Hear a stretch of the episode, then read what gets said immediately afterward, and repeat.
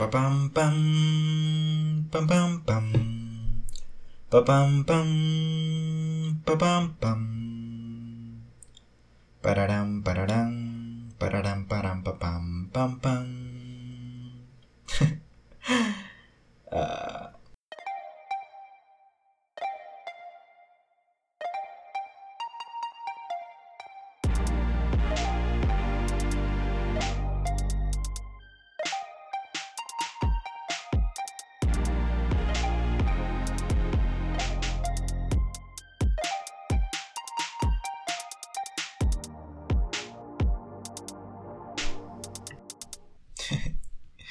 estuve como viendo videos de Rocky y quedé súper pegado con esa canción y, y andaba todo el día como cantando esa partecita.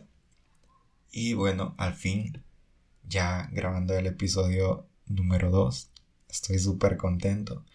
La verdad que ustedes no tienen idea de la alegría que siento porque desde un principio cuando quise comenzar con este proyecto yo fui bien consciente y me dije a mí mismo, Axel, va a ser como que bien difícil que bastantes personas te escuchen porque este formato, si bien no es nuevo, verlo como en este país sí es un poquito como a un poquito fuera de lo normal, por así decirlo.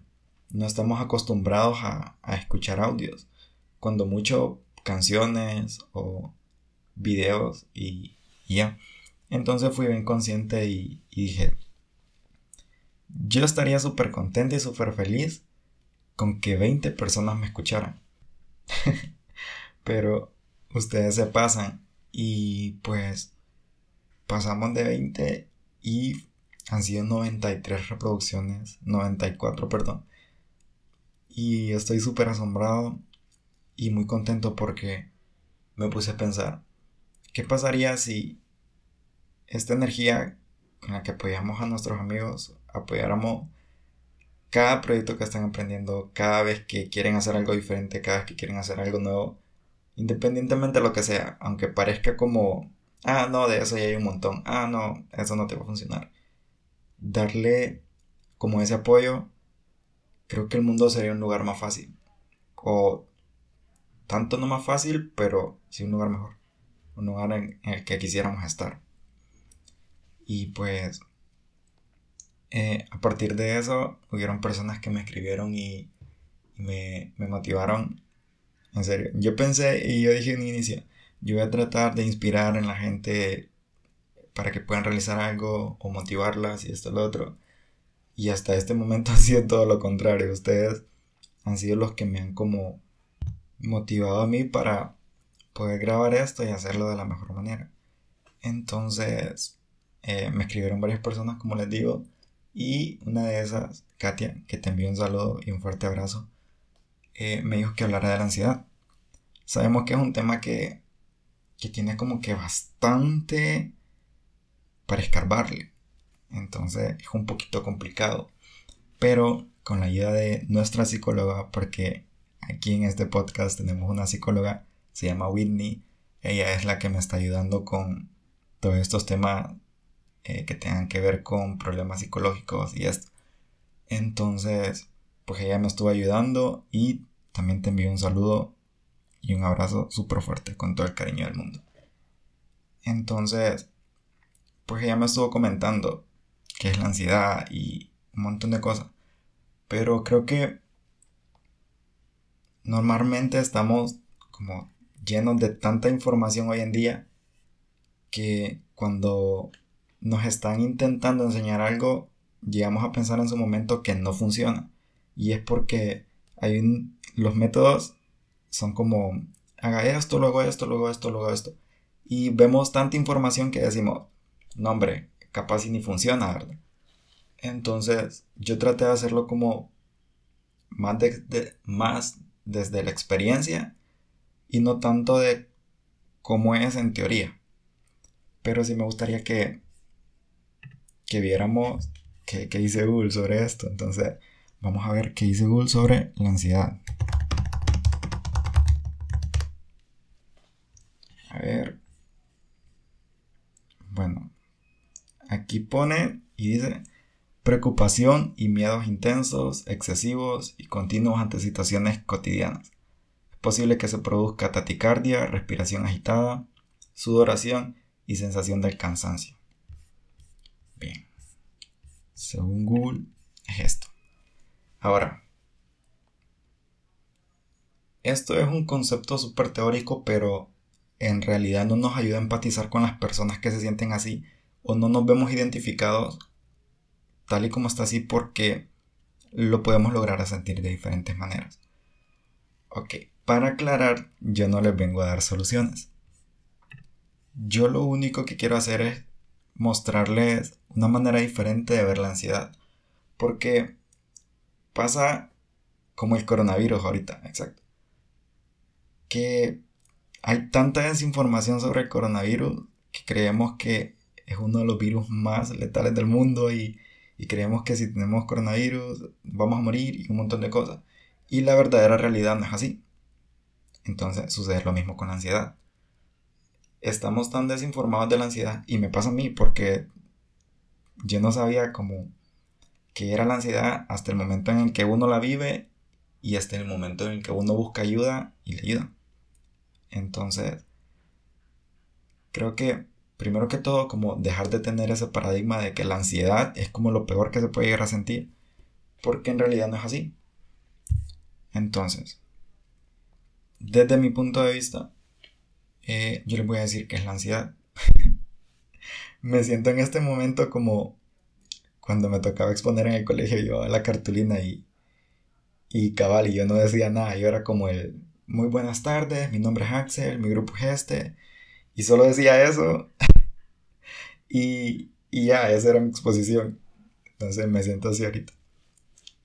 Y pues, bueno, yo veo la ansiedad, o la ansiedad es como una emoción que llegamos a sentir cuando hay estímulos que le estimulan, valga la redundancia. Entonces, bien, ¿cómo así, Axel? Supongamos que hay una situación en la que nos da miedo, nos da un montón de cosas que queremos hacer y al, momento, al mismo tiempo no, no podemos hacer y no queremos hacer y, y si podemos y no y así. Entonces, yo veo la ansiedad como un puente. Como cualquier otra emoción, como la alegría, la veo como un puente. En la que en periodos de nuestra vida nosotros pasamos por ese puente. El problema está en cuando nos quedamos demasiado tiempo en ese puente y no podemos avanzar.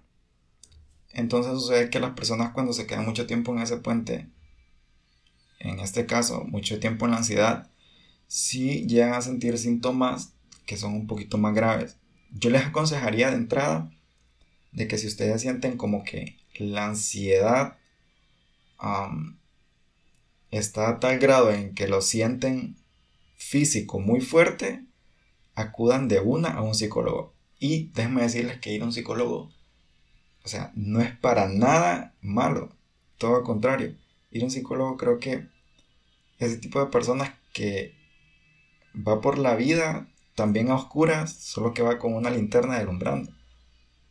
Entonces, yo les aconsejo que, que, que si tienen como que muy grave este problema, busquen un psicólogo que obviamente sabe más que mí. Entonces, la ansiedad para mí es como ese puente. Ok. Yo por un periodo de tiempo en mi vida yo estuve como que en ese puente y no podía pasar de ahí. Yo estaba súper atascado porque a mí me frustra mucho el no estar avanzando en la vida. Y aunque esté avanzando, yo no me daba cuenta porque eh, la ansiedad no me dejaba ver qué había más allá del puente. Entonces, les voy a contar un poco mi experiencia con esto. Sucede que hace un tiempo, yo siempre, a mí siempre me ha gustado ser de las personas que son como que enérgicas, que siempre están haciendo algo, que siempre están buscando una manera diferente de hacer las cosas y todo esto. Y sucede que llegó un momento en el que nada me estaba funcionando, todo fracasaba y no es que ahorita ya tenga éxito absoluto en todo, ¿verdad? Pero entiendo de una manera diferente. Entonces estaba fracasando como que en todo. Y pues iba a cruzar por ese puente de la ansiedad. Entonces sucede que me quedé ahí. Y mi rendimiento en las clases de la universidad, en la vida en general, comenzó a bajar de una manera súper brusca. Y varias personas como que lo notaron. Y una de ellas, que fue un catedrático mío en, la universidad, eh, me notó así como que bajoneado, decimos aquí. Y me dijo, ¿qué pasa? ¿Estás bien? ¿Necesitas ayuda con algo? Mira esto, lo otro. Entonces comencé a explicarle un poco cómo me sentía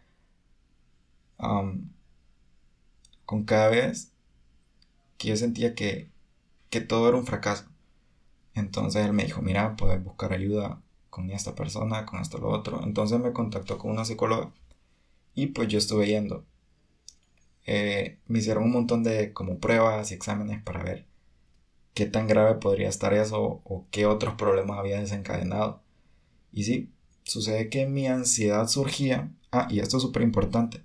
Tienen que saber cuál es el detonante de esa ansiedad para poder combatirlo, para poder como solucionarlo. Ojo, no les estoy dando soluciones. Entonces, mi ansiedad surgía o mi atasco en el puente surgía porque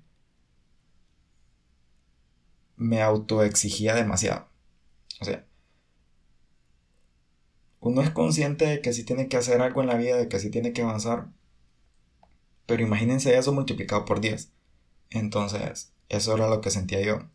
Que tenía que estar haciendo algo súper grande, que tenía que estar en proyectos súper grandes, que tenía que tener logros súper grandes. Y a partir de eso yo no me daba cuenta de los pequeños logros que ya había tenido. Entonces, no tomaba conciencia en sí de todo lo que había pasado, sino que solo me centraba en todavía no tengo esto, todavía no he llegado a ser esta persona, todavía no he llegado a cumplir este sueño o esta meta, que son súper grandes y que no está mal tenerlos. Lo malo está cuando nos da esa ansiedad y nos quedamos paralizados y no hacemos más. Entonces, yo voy a enseñarles tres maneras diferentes de ver la ansiedad. Y como les vuelvo y les repito, no les voy a dar soluciones, solo son maneras diferentes de verlo. Y una de las que más me gusta es que la ansiedad es prima del miedo, pero no son lo mismo. ¿Y qué trato de decir con esto? Bien, el miedo es algo que nos hace actuar de dos maneras. Eh, el miedo nos hace huir, el miedo nos hace paralizarnos, el miedo nos hace correr, el miedo nos hace movernos.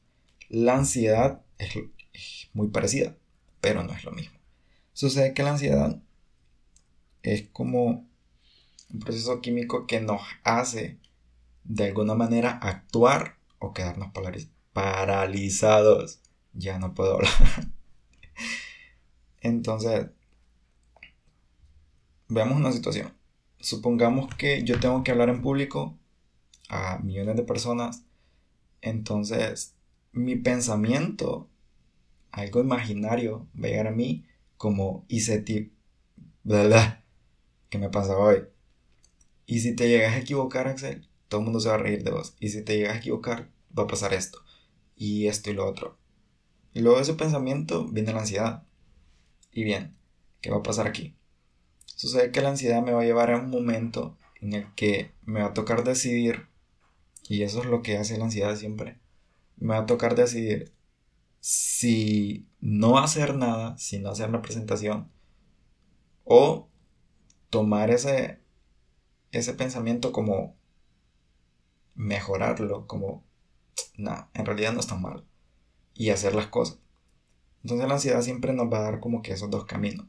Y es prima del miedo, porque es una emoción que, que todos los seres humanos traemos por defecto, pero que en algunos casos suele llegar a convertirse en una enfermedad cuando, como les decía al inicio, no podemos pasar de ese puente y comienzan como estos problemas físicos.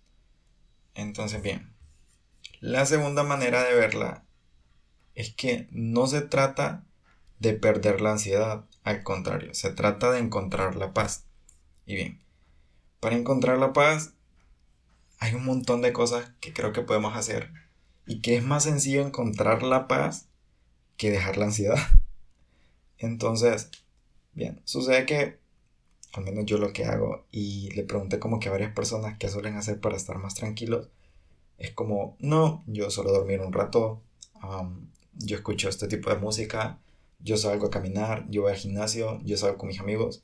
Y o sea, son cosas que son súper sencillas de hacer. Ver una película, salir a comer, salir a pasear. Hay varias cosas que son súper... ¿Verdad?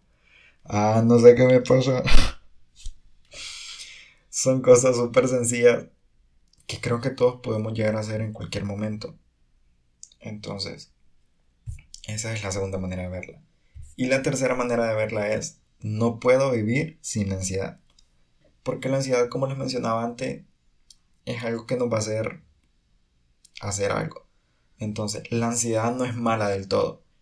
Como les decía al inicio, la desinformación ha hecho que la ansiedad se vea mal. Pero en realidad creo que si utilizamos esa energía de la ansiedad para hacer cosas grandes y tomar conciencia de que aunque no sean tan grandes, van a estar bien, creo que podemos manejarla de una mejor manera.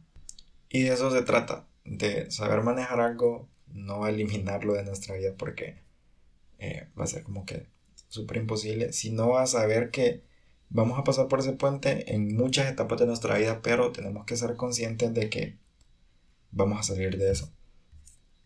Y yo como traté de no traerles esa información porque quise ser lo más sincero con ustedes, lo más espontáneo posible también. Y en serio, yo, al menos yo, estoy cansado como de, de leer tantos artículos, de escuchar tantas cosas, de ver tantos videos, que sean tan, pero tan elaborados, que al final, para aplicarlos en mi vida, es como, o sea, no puedo, no sé cómo comenzar con esto, no sé cómo hacer lo otro. Entonces, traté de hacerlo de ver la manera más sencilla posible y cuando tengan ansiedad, como les digo, pueden hacer varias cosas que son súper sencillas de hacerlas. Y un consejo que les doy es que tomen conciencia de que lo más importante cuando tenemos ansiedad es saber qué la está provocando. Entonces, como les digo, si yo no hubiera ido al psicólogo, creo que no me hubiera dado cuenta de que yo era demasiado autoexigente. Entonces, podría ser una razón válida para que ustedes puedan ir al psicólogo. No sé. o tal vez tienen un amigo que les pueda ayudar y creo que si se dan cuenta de que en sí está como activando esa ansiedad, va a ser bien sencillo, va a ser súper fácil poder llevarla. Entonces, quiero terminar con una frase que a mí me dejó como mm, pensando. y es de Dan Millman, que dice, no tienes que controlar tus pensamientos, solo tienes que dejar de permitir que te controlen. Y pues, eh, este ha sido el episodio de, de esta ocasión, el número 2, que créanme estoy súper feliz de ya tener dos episodios. Y como reto, me gustaría que ustedes hicieran ese tipo de cosas para buscar la tranquilidad y que la presuman. O sea, sí suena como que raro, pero presuman, presuman hacer eso. Está bien hacerlo. Entonces, si sienten ansiedad, váyanse a un lugar a comer, tomen una foto al plato, lo suben y que vaya a chingar la ansiedad a otro lado. Así que recuerden que es ahora o nunca.